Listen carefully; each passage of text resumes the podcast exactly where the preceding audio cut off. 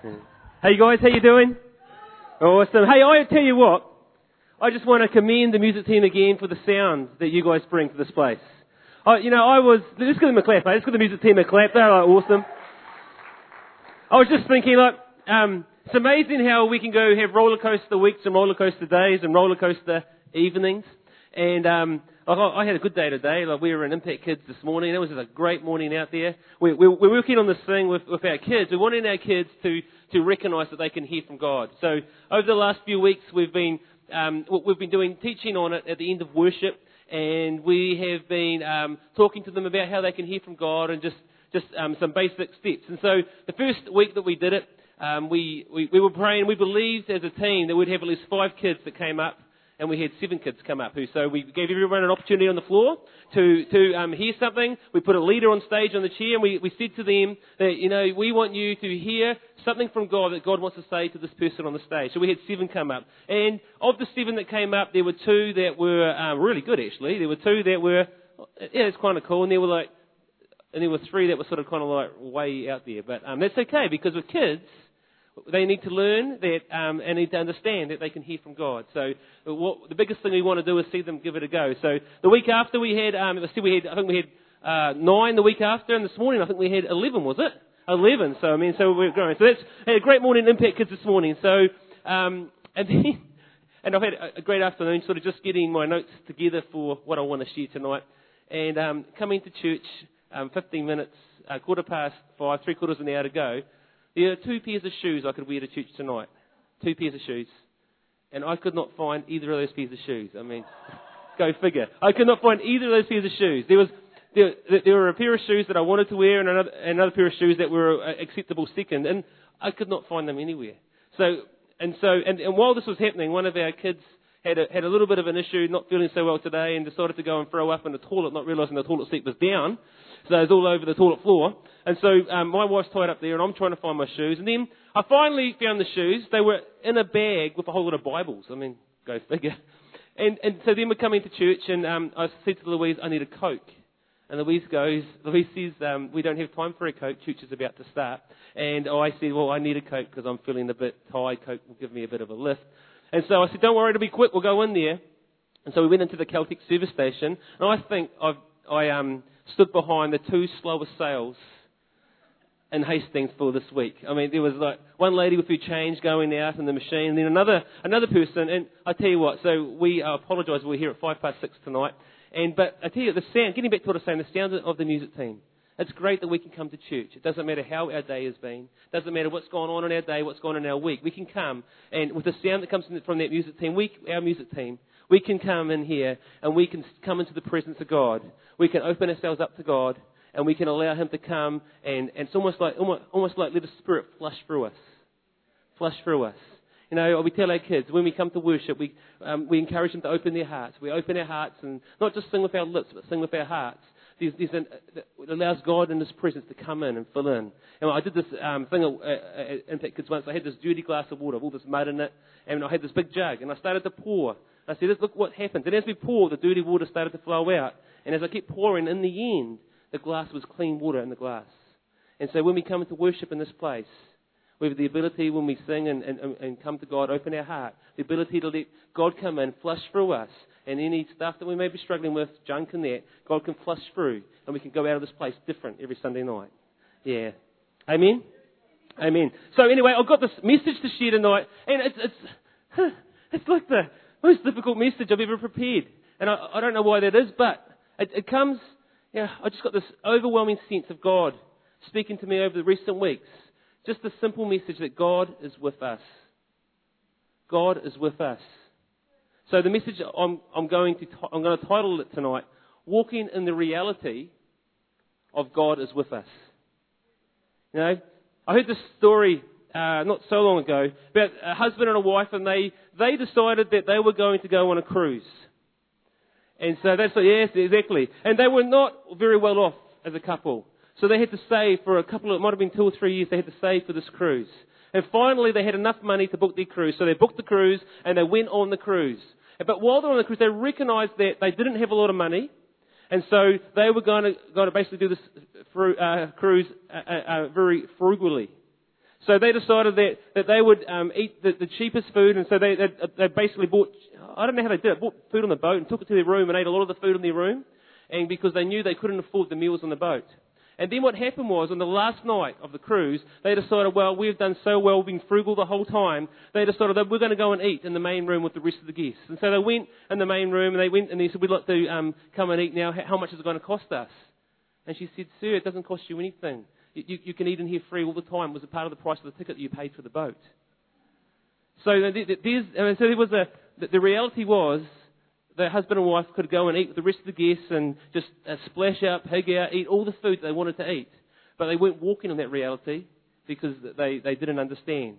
And so there's a reality that God is with us. It's a reality that we can walk in, but, but also that, that, that we, we could also miss and, and not walk in it. If you've got your Bibles, I'd love you to turn to Numbers chapter 13. Um, and I'm going to just read, I'm going to read, I guess, uh, condensed Reader's Digest style version, and then, I'm going to miss a lot of verses as I go through, but I want to just go through it quickly to sort of give you the point, okay? So in, in Numbers chapter 13, verse 1, it says, The Lord said to Moses, Send some men to explore the land of Canaan, which I am giving to the Israelites. From every ancestral tribe, send one of its leaders. And so what happened was is that, um, is that the Israelites had come out of Egypt, had gone, had been in the desert, and God was now wanting to, them to walk and, and, and into Canaan and take the land of Canaan. So heading on to verse 25, it says that after these 12 went in, it says at the end of 40 days, that these 12, they returned from exploring the land. They came back to Moses and Aaron and the whole Israelite community. And in verse 27, it says they gave Moses this account. We went into the land to which you sent us, and it does flow with milk and honey. Here is its fruit. But the people who live there are powerful, and the cities are fortified and very large. And they went on to say how they saw the descendants of uh, Anak, um, the Amalekites, the Hittites, the Jebusites, and the Amorites, and the Canaanites, all these horrible people who didn't like the Israelites and wouldn't be too happy sharing their land with them. In verse 30, and so and they basically was uh, I guess, laying out a bad report about this land. In verse 30, then Caleb, who was one of the twelve, he silenced the people before Moses and said, We should go up and take possession of that land, for we can certainly do it. But the men who had gone with him said, We can't attack those people. They are stronger than we are. And they spread among the Israelites a bad report about the land they had explored. And, if we just read into chapter 14, and verse 1, it would say, That night all the members of the community raised their voices and they wept aloud. All the Israelites grumbled against Moses and Aaron. And verse 4 it says, And they said to each other, We should choose another leader and go back to Egypt. We can't go into this place, they're too big, they're too strong for us. We need to choose another leader and go back to Egypt. You know, the Israelites, they when you look at the story, they came out. They came out of um, Egypt. They, they were able to break free of the slavery and the oppression of the Egyptians. They were able to go, and they were able to do that because God was with them. They were able to come to the Red Sea and see the Red Seas part before them and walk through with a water, a wall of water on either side. And they could do that because God was with them. They went into the in the desert. And in the desert, there, was, um, there were miracles that they saw. Bitter waters being made sweet. Um, uh, uh, raining uh, manna and, and quail, uh, meat from heaven. So lots of miracles. They could do all that because God was with them. And, and, even when you look at Moses, how Moses was called, um, God appeared to him in the burning bush and said, Moses, I want you to go into uh, Egypt and rescue my people, bring them, deliver them out of that place. And Moses said, I can't do it. And God said, You can do it because I am with you. There's this verse in, in the Bible, in Colossians 2, verse 9. It says, For in Christ, the fullness of the deity, or the fullness of God, lived in bodily form, lived in a human body, and you have been given the fullness of Christ.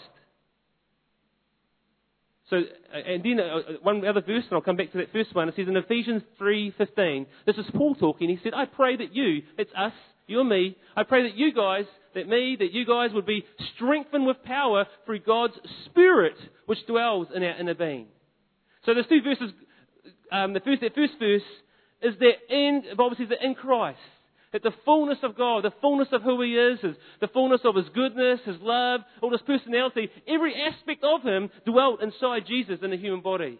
And, that, that, and so Jesus, the fullness of God was in Jesus, and that we have been given the fullness of Jesus. So we carry that. There was not one part, not one aspect of God that wasn't in Jesus. The fullness was in there. And, and, that, and we're told that, that the fullness of God dwells within us. That strengthens us through God's Spirit, which dwells in our inner being, and our, the Spirit man that lives inside each one of us. So we could say that God is with us. We could say that no matter what the situation, no matter what problem we face in life, no matter what difficulty, no matter what pressure, no, no matter what trial that we go through, that God is with us in those trials. That's the reality. The question is, are we walking in that reality today? It's the reality. God is with us. Are we walking in that reality today?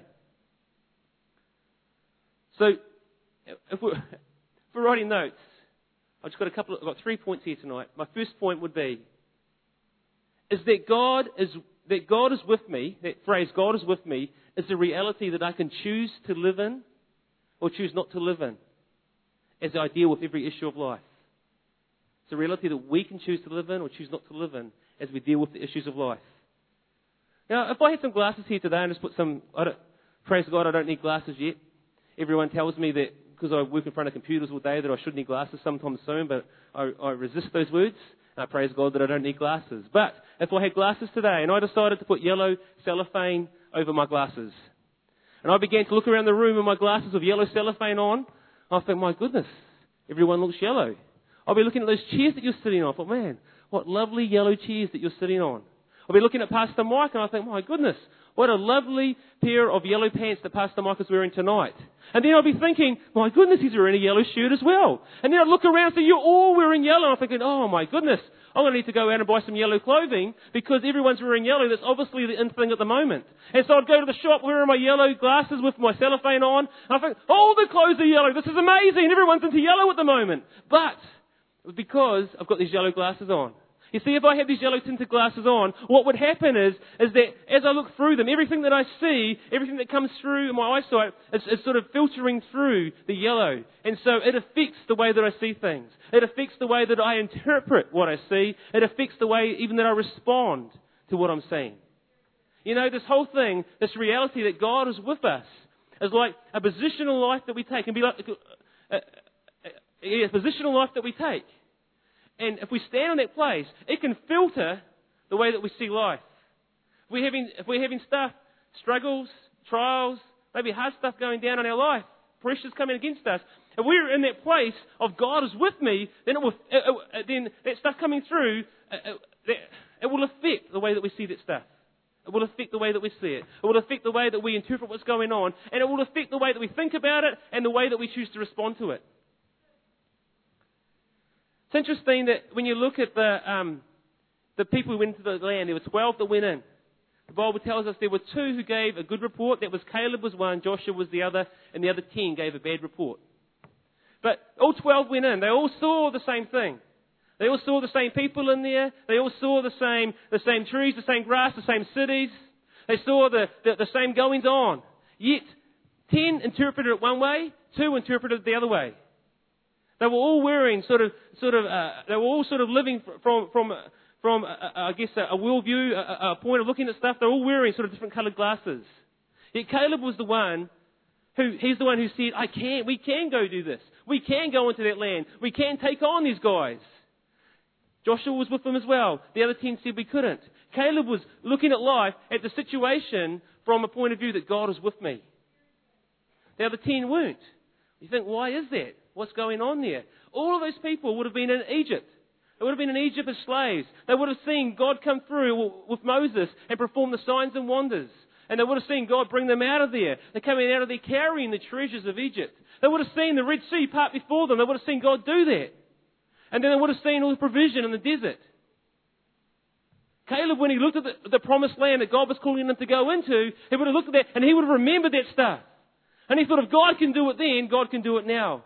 If God, if God did that stuff for us then, then I know that God is with us. If He's with us then, He's with me now. We can do this. There's nothing that we cannot do when God is with us. The other ten looked at it. What were they thinking? And they were looking at it. And they were thinking, they didn't realize that what they'd seen in the past was still relevant for the future. They saw God move in the past, and they didn't see how that, that was relevant in the future or relevant for them at this time. You know, we as people in the house of God. All of us have seen times where God has moved in the past. All of us have seen the God where God has provided for us or provided for people that we know. We've heard testimonies of healings. We've heard testimonies where God has come through in situations that are impossible. And so we have the ability to t- take, to take that and recognize, man, if God was with us then, if God was with my brothers, my sisters then, God is with us today. But sometimes we can fall into the trap of thinking, well, what happened in the past is not relevant today. God did that once, but He's not doing it anymore. And so we can fall into the same trap of, of saying, well, God was kind of with us then. I sort of don't know what's happening anymore. But Caleb chose to be different. He chose to stand in that place and recognize that, that God was with me then. He's with me today. He chose, getting back to my first point, he chose to live in the reality that God is with me. The other ten didn't. Now, I, I had an example where Louise and I, we were living in Palmerston at the time, and we decided to buy our first house. And I, we were quite young, and I, I was very conservative, um, and uh, I, uh, I, I didn't want to make any sort of wrong financial decisions, and I didn't know much about buying houses. And so we decided to buy this house, and um, and I, I was a bit nervous about it, and I decided that God, what's the, what's the right price for this house? And it was like $103,000. And so it was kind of a cool house. I thought, wow, we really want this house, but $103,000 is our limit. I felt God speak to me. And, um, and so we got there with the real estate agent, and the real estate agent did what they did and said, well, 103 they're not going to accept, but maybe they might accept 100, 106. So I thought, oh no, oh no. And, uh, and so um, in the end, we, we signed for $106,000, and it was like $3,000 more than what I thought. I thought we were going to go bankrupt. I thought we were gone. I thought we were financially doomed. I thought, oh no, I've done it. I haven't listened to God and I've done it. So I lost all my peace that night. And that was like the worst sleep I'd ever have, I think. And so I, was think, I was freaking out. Got up in the morning thinking I'm going to have to ring this real estate agent, say don't give the contract, I can't do it. And I mean it was only three thousand dollars, so in reality it was a small thing. But but I, I opened my Bible that morning, and there's a scripture in Isaiah 41 verse 9 and 10, and it's, it basically says this. And you know how sometimes you read the Bible and the words they just jump off the page at you? Uh, different people testify to that. If, if, you, if you haven't had that to yourself, what I encourage you to do is every time you've got a problem, you know, begin to pray and begin to ask God to speak to you. And then after you've done that, always read your Bible. Because I, I can almost guarantee that one day that will happen. And it will happen more frequently the more you read your Bible. God loves to speak to us out of His Word. But in Isaiah 41 verse 9 and 10 it says, these verses, were just, I just flipped open the page, didn't pick Isaiah or anything, and these words were just there. It says, I said, You are my servant, I have chosen you, I have not rejected you. So do not fear, for I am with you. Do not be dismayed, for I am your God. I will strengthen you, I will help you, and I will uphold you with my righteous right hand. You know, and that verse, I read it, and my heart like jumped out of my chest and went all over the pages. I had to sort of bring it back a bit, but I was I was so excited. And and I tell you what, this verse has lived with me. This verse has gone through me in many situations. I remember I came back to Hastings. I went into a very bad job, and the the the, the company was in financial trouble. I was running supposed I was employed to run the company. There was um, all sorts of um, dodgy dealing going on, and uh, and so I thought, oh, this is a terrible thing, and I, I just wanted to crawl into a cave and hide and just disappear from the situation. But this verse was here is that God, you were with me. God, you were strengthening me. You were helping me. You're upholding me with your righteous right hand. And so this verse is something I held up with me. So everywhere, and there were, there were other times where I've had problems and I had difficulties. I remember going into Impact Kids where I felt intimidated. I felt sort of um, uh, uh, uh, as though I couldn't do it, as though I was incapable. And that verse that God, you were with me. You were with me. So what I found is that as I stood every time and I began to declare, God, you were with me. God, you were helping me. You were strengthening me. You won't let me fall. You won't let me fail. There'll be nothing, and there's nothing in here that can happen to me that you won't permit. That you uh, are, are looking out for me. You've got my back. That truth, that reality, what I found is that when I lived there, is that my worst fears were never realized. My, my, generally, my fears were not realized, and, and there were always a good outcome. It's a reality we can live in. It's a reality we can live in. The question is, will we live in that reality? Or will we just sort of, sort of, yeah, I understand that in my head, but m- my heart and the way that I see, see the situations that I'm facing, I'm not really sort of, my heart's not really on board with my head. So we're sort of not really living it. Second point I just want to make tonight is that when we walk in the reality that God is with us, so when we walk in that reality, we can recognize and walk forward to the blessings that God has for us, or that He wants to give us. I'll say that again. When we, when we walk in the reality or live in that reality that God is with us, we're able to recognize and walk forward to the blessings that He has prepared for us. When you think about it, and if, even if I might have the scripture right here actually, it's interesting when, when God spoke to Moses in the burning bush. He said this, you know, the, the, burning bush is there. Moses is saying, what's going on with this bush? And God starts to speak to him, tells him, take your sandals off. I, I, I want to talk to you about some stuff. And so he says, the Lord said, I have indeed seen the misery of my people in Egypt. I have heard them crying because of their slave drivers. And I am concerned about their suffering. God was motivated by concern and compassion for his people. God is always motivated by concern and compassion for his people. He's motivated by concern and compassion for us. He's motivated by concern and compassion for, for each one of you out there. He said, I'm concerned about their suffering, so I have come down to rescue them from the hand of the Egyptians. And get this I've come to rescue them and to bring them out of that land into a, a good and spacious land. A land flowing with milk and honey.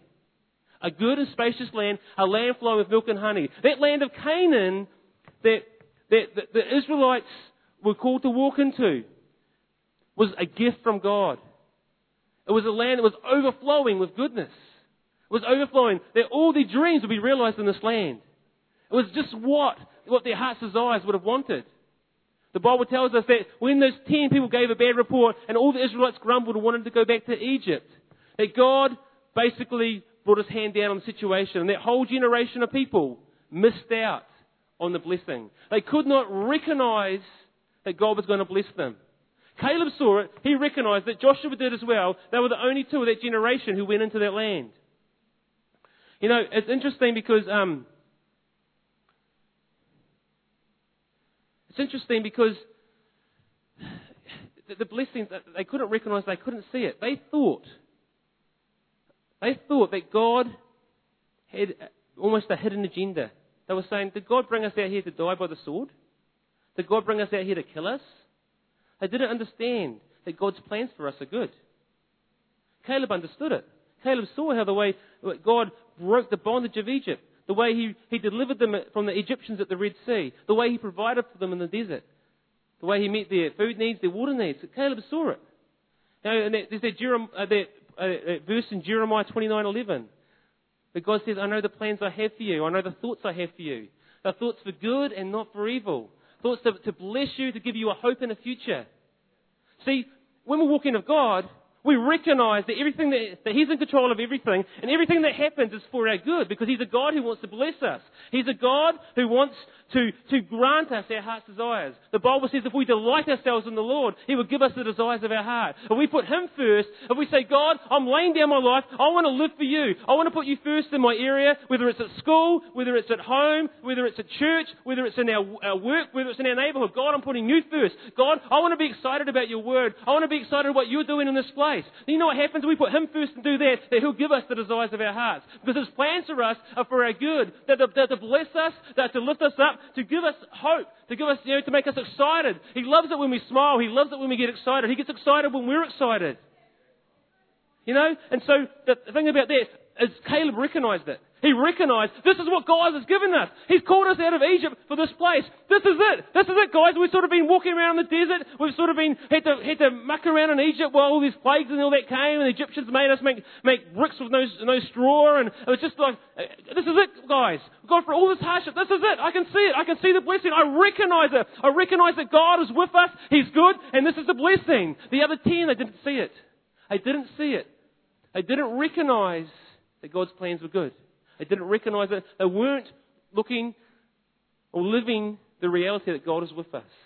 To live the reality that God is with us is to recognize that God is in control of everything and that His plans for us are good. His plans for us are the best plans for us. We've got this thing in Impact Kids, and the kids love it. And I, get them to repeat it numerous times. This is saying that God's plans for my life are the best plans for my life. It, it's a truth and a reality. I, I just, isn't it amazing how we as people don't always live that? Sometimes we, sometimes we, we just do dumb stuff because it just seems like the best thing for us at the time. And we know it's not God's will for us to do it, but we do it anyway. And we just, we just miss it. But if we could live that reality that God's plans are the best plans for my life, I mean, how much would that simplify our lives? How much would it simplify it? Yeah. Third point tonight, last point tonight. A key reason for why we need to know that God is with us. A key reason why we need to know. Not the only reason, but a key reason. Is so that we can stand up in the face of spiritual resistance and overcome it. We need to stand in the face of spiritual resistance and overcome it. You know, spiritual resistance is a funny thing. Because, I mean, when it comes against us, generally we don't even recognize that it's spiritual resistance. We don't recognize it. And, and uh, if I asked you areas where you're struggling, struggling with spiritual resistance, you'd probably, sometime many of you would struggle to think, well, I don't know that I am. Now, there's a story about Jesus in, in the New Testament. And Jesus, like, he's, he's, on, he's in a boat with his disciples. And so what the Bible says is that they're in the boat on the water and everything was going good. And all of a sudden the storm came up. And, the, and if you read the Amplified Version, it says that the storm had winds of hurricane force. And so, and then the waves got big and the waves began to crash into the boat and the boat began to fill with water. And then all of a sudden, um, and you can imagine what's happening there actually. So the, the one gets up and the disciples are fighting with the boat. They're fighting with the boat and they're trying to get the boat through the waves and, and battle against the wind. And then when the water comes in, they're, they're fighting to bail the water out of the boat and they're just struggling this way and struggling that way. And then in the end, when they think, oh my goodness, we're, we're done for, they decide, let's go and wake Jesus up. Jesus, Jesus, wake up. Don't you care that we're about to perish? And the Bible says that Jesus, he got up straight and he, he looked around and he, he, spoke to the storm. The Bible says that he rebuked the storm and he told the storm to be still and instantly the wind stopped. And what happened was the, that the sea was calm immediately. And there's a school of thought with that. School of thought is the way that Jesus rebuked the storm suggested that the storm was of demonic origin. Suggested the storm was of demonic origin. So in reality, what was happening is the disciples were facing spiritual resistance and spiritual pressure. And they were dealing with that spiritual resistance and spiritual uh, pressure through natural methods. See, often when we face spiritual resistance, it disguises itself and comes in the form of, of natural problems, natural pressures, natural sort of conflicts, um, anxieties, fears, just things happening. And we think it's natural, so we deal, try and deal with it in natural measures. But when Jesus woke up, he didn't start bailing water. He didn't take the, the, the boat and try and steer it through the waves. He recognized that this is a spiritual problem. We need to deal with this with spiritual measures and spiritual means. And what he got up, he got up and he rebuked it. You know, when we live in the reality of knowing and making decisions from the point of view that God is with us, that's spiritual. It's spiritual. So when, when stuff comes against us and we, we find ourselves, we choose not to react to that stuff, whatever it is, but we choose to have confidence. God, you were with me in this. God, you were helping me in this. You, you were going to get me through this. That I won't fail. I won't perish in the situation. God, you were with me. God, I just pray for the situation today that you will do whatever you need to do when, when you pray it. It's spiritual. I was, in this last couple of weeks, it's sort of been a, a tough couple of weeks for me. And oh, I I don't know. I don't know what it is. I don't know if we all struggle with this or it's me or whatever. But I seem to go periods of, of, of good periods, and then there's, you know, just there's, so all of a sudden I go into a bit of a trough, and um, things aren't so good. And so what I found was that there was pressure coming from work. There was pressure coming from, from just, just, just family life. There was pressure coming from ministry. Everywhere I looked, there was pressure. And, and it just it felt like it was uh, so like overwhelming. It felt like that, that I was being pressed in on every side. There was like no escape from it. And how do I get out of this thing? So I was making decisions. I was starting to think, my God, what do I need to do here? I know, I'll sleep more. I'm very tired, so I'll go to bed earlier. Then, oh no, I need to go to work earlier to get my work done a bit better. And then, oh, actually, I, I should start pulling out of this. Maybe I could let go of that. And so what it was, and then I recognized something. See, oh, I had a lot of natural problems going on there. There's a lot of stuff going on in the natural. So I was starting to put things in place in the natural. I was starting to use natural methods, natural means. And often the, the one we, we like to use first is, I know, I'll just pull out of this and I'll pull out of that. And so, and so uh, what happened for me is all of a sudden I realized, man, normally, my life consists of this. I get up in the morning, and I like to pray in the morning, I go for a run and go to work. But with everything that was going on, I recognised that, my goodness, in the last five days, I've only done that once. I didn't, my, my, my prayer times had been sort of robbed away from me, and, uh, and they were done. And, and, and then I've only done that once. And I mean, I was still talking to God through the day, but I just wasn't connecting with Him the way that I was used to. So no purpose. I, I want to go in I want to start praying. So I started to pray. It's been a, it's been a time just praying strongly in tongues, letting my spirit man rise up again. And do you know what happened? One by one, those pressures started to retreat, fall off, fall away. All of a sudden, actually, I think I'm dealing with a spiritual problem here. Spiritual pressure, not natural pressure. I've, oh my God. You know, so, so I started, I thought, I feel different already. Just by praying, I feel different already. Next morning it was all back again, so I had to do the same thing again. And, and, and, I'm still contending with it, and I still haven't, I still haven't quite kicked it in the butt yet. But I'm still standing there and I'm still swinging. You know, when sometimes we need to stand there, we need to swing. We need to recognize that God is with us. No matter what pressure we're facing, God is with us. It's spiritual to stand on that spot and wrap that around our lives. Just to finish now, I want to just, how do we do that? So how do we do those things? I just want to throw a couple of things out there. Three quick, three quick things. One is we need to recognize what does it mean that God is with us? What does that mean? I'll just throw in a few of these down, and I'll just throw them out there rapid fire. So just bear with me. But they're all based on scriptures in, in the Word. I won't read the scriptures out. But it means that His eyes are upon us, His ears are attentive to us. That's Psalm 34. And the Bible says his eyes are upon the righteous. His ear is attentive to their cry. That means when God is with me, it means that I know that God is watching me. I know that God sees my troubles, and then when I talk to him, I know that he can hear me. That's not a promise to me, that's a promise for each one of us here. His, his eyes are upon me, his ears are attentive to me. He will never leave me nor forsake me. So no matter what I'm going through, God's there with me. That's what it means. God is with us, he's there with me. It means that he'll strengthen us. He'll strengthen us. So it means that if we're feeling overcome, overwhelmed, we feel like we can't handle this, then as we draw into that place that God is with us and become aware of it and begin to confess it, begin to speak it, begin to thank God for it, there's a strengthening that takes place inside of us. And the pressure that we're facing, the problems that we're facing, they begin to diminish as we get stronger. It means that He's working on our behalf. He's fighting on our behalf. You know, the, the, as the, the new generations of Israelites that went into there, uh, Moses gave them the statement when he was about to um, go die and go to heaven. He basically said, when those armies come against you that are stronger than you, don't worry about it. Don't fear because God is with you and He will go and fight on your behalf. God will fight on our behalf in our situations. We can be confident, we can be confident that when stuff comes against us, that as we pray and as we believe and as we stay in that place of God, you are with me, you are good, your plans for me are good, you want to bless me, you won't let me fail, God is actively fighting on our behalf. He sends angels in, He sends angels in to, to um, contend for the things that are coming against us. Got to believe that. And it means that he'll, oh, this other one, I thought this was pretty cool, that, that he will go into our future and make room for us. He will go into our future and make room for us. Ultimately, God is in control. He sees all, He knows all, and He wants the best for us. That's what it means that God is with us. If it's a truth, if they're truths that you can embrace in your heart. And you, they're not just things that sort of go in your head and your heart saying something else. If you can embrace those in your heart, then you're beginning to stand in that place of God is with me. That means that when stuff comes against you, there's just, there's, um, you have an ability, you have a capacity within you to be able to stand against that stuff with confidence, with strength in your spirit, and, and overcome the stuff that's trying to overcome you. You have the, the, the ability to be victorious in God.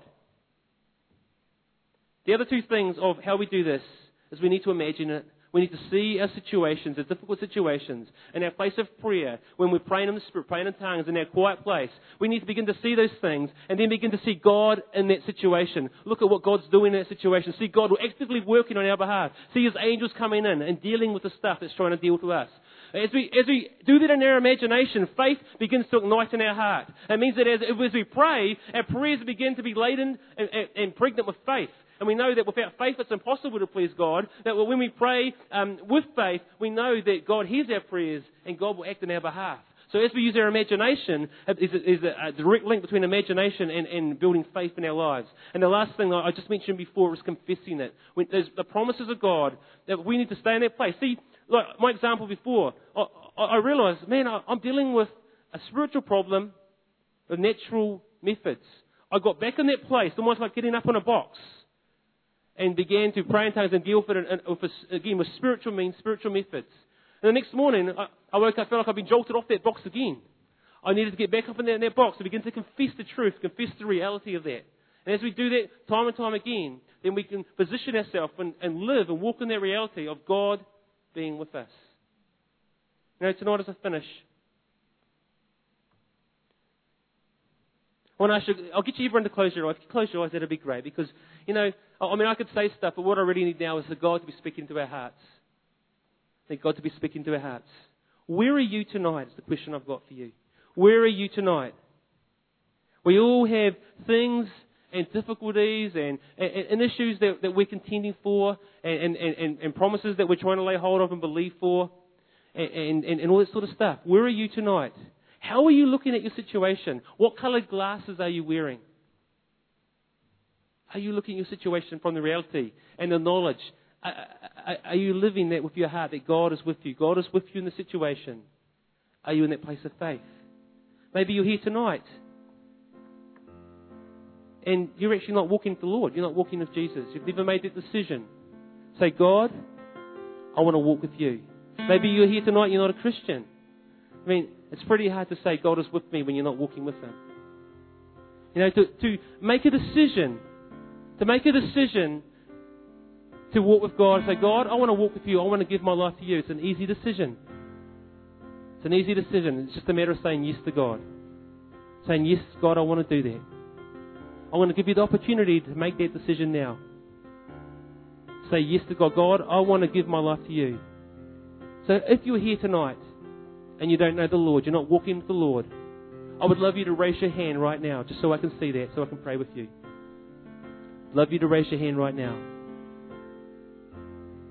It's a quick decision. Quick decision. Life without, without Jesus in it is hard. We get battered. There's difficulties, there's problems that we could easily deal with when we've got Him on our side. When we've got Him on our side. It's just a question of saying, Yes, God, I want you there. So, last chance tonight. Is there anyone here who would love to make that decision tonight? Just raise your hand. I just want to give opportunity for others in the building. You know, sometimes we come into church and we hear a message like this. And what happens as we hear it, God speaks to our heart and we recognize that even when we thought we started off so well, we've actually gone off course a bit. And we find ourselves dealing with problems and difficulties in our own strength and our own ability, with natural means, natural methods. And we've shifted from that truth and that reality that God is with you. And you're not resting in that place. So what I'd love is I'd love everyone to stand now as we sing this last song. Everyone could just stand, please. That would be great. Get you to stand, in, stand at your seats. If that's you tonight, we're going to open up the altar now. And I'm going to invite you to come up the front as we sing the song. I'm going to invite you to come up, and, and I'd love to pray for you. If, if there's too many, then we'll get a few other leaders to pray as well. But I'd love to pray for you tonight. But what we're going to do, we're going to sing the song now. And if that's you tonight, if you recognize, well, God, I recognize now that I need to make a shift in my life. I recognize the stuff I've been dealing with and I've been going about it the wrong way. Tonight, I'm going to come and I'm going to stand in that place and acknowledge that you are with me. And I'm going to turn these situations and hand them over to you and ask you to help me in them. If that's you, I want you to come forward tonight. As we, as we flow into the song, we, I want you to come forward tonight. Let's just worship God together now as we finish. Let's worship Him. He deserves that place of our worship. He deserves that first place. Let's give it to Him.